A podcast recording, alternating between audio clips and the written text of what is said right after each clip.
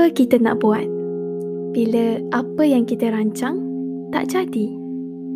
Bila apa yang kita nak, kita tak dapat. Bila apa yang kita rasa kecewa, rasa sedih, rasa keluh kesah.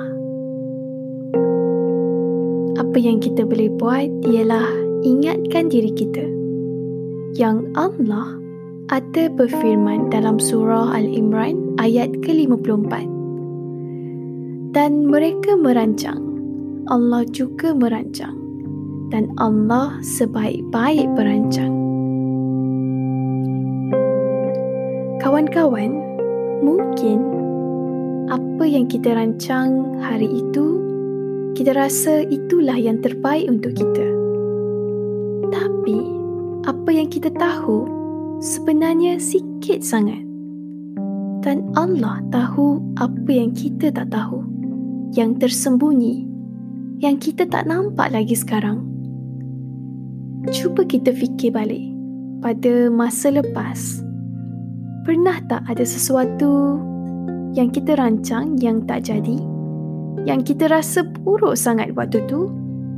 Tapi rupa-rupanya bila kita tersedar bila kita fikir balik jalan yang kita terpaksa lalui ini yang akhirnya kita dapati inilah jalan yang terbaik untuk kita.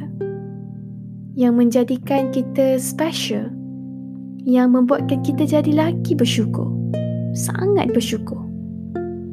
Sebab tu bila ada apa sahaja yang kita rancang tapi tak jadi kita kena yakin hasil yang kita dapat ini sebenarnya yang terbaik untuk kita.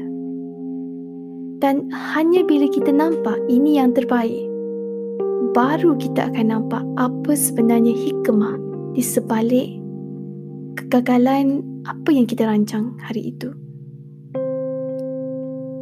Jadi hari ini, kawan-kawan, kalau ada sesuatu yang kita dah usaha dan rancang tapi tak jadi, kita katakan pada diri kita, saya mungkin dah rancang, tapi Allah sebaik-baik perancang.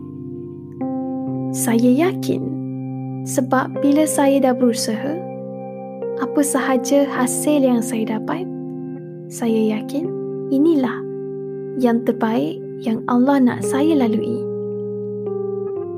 dan saya yakin inilah jalan yang penuh kebaikan untuk saya. InsyaAllah.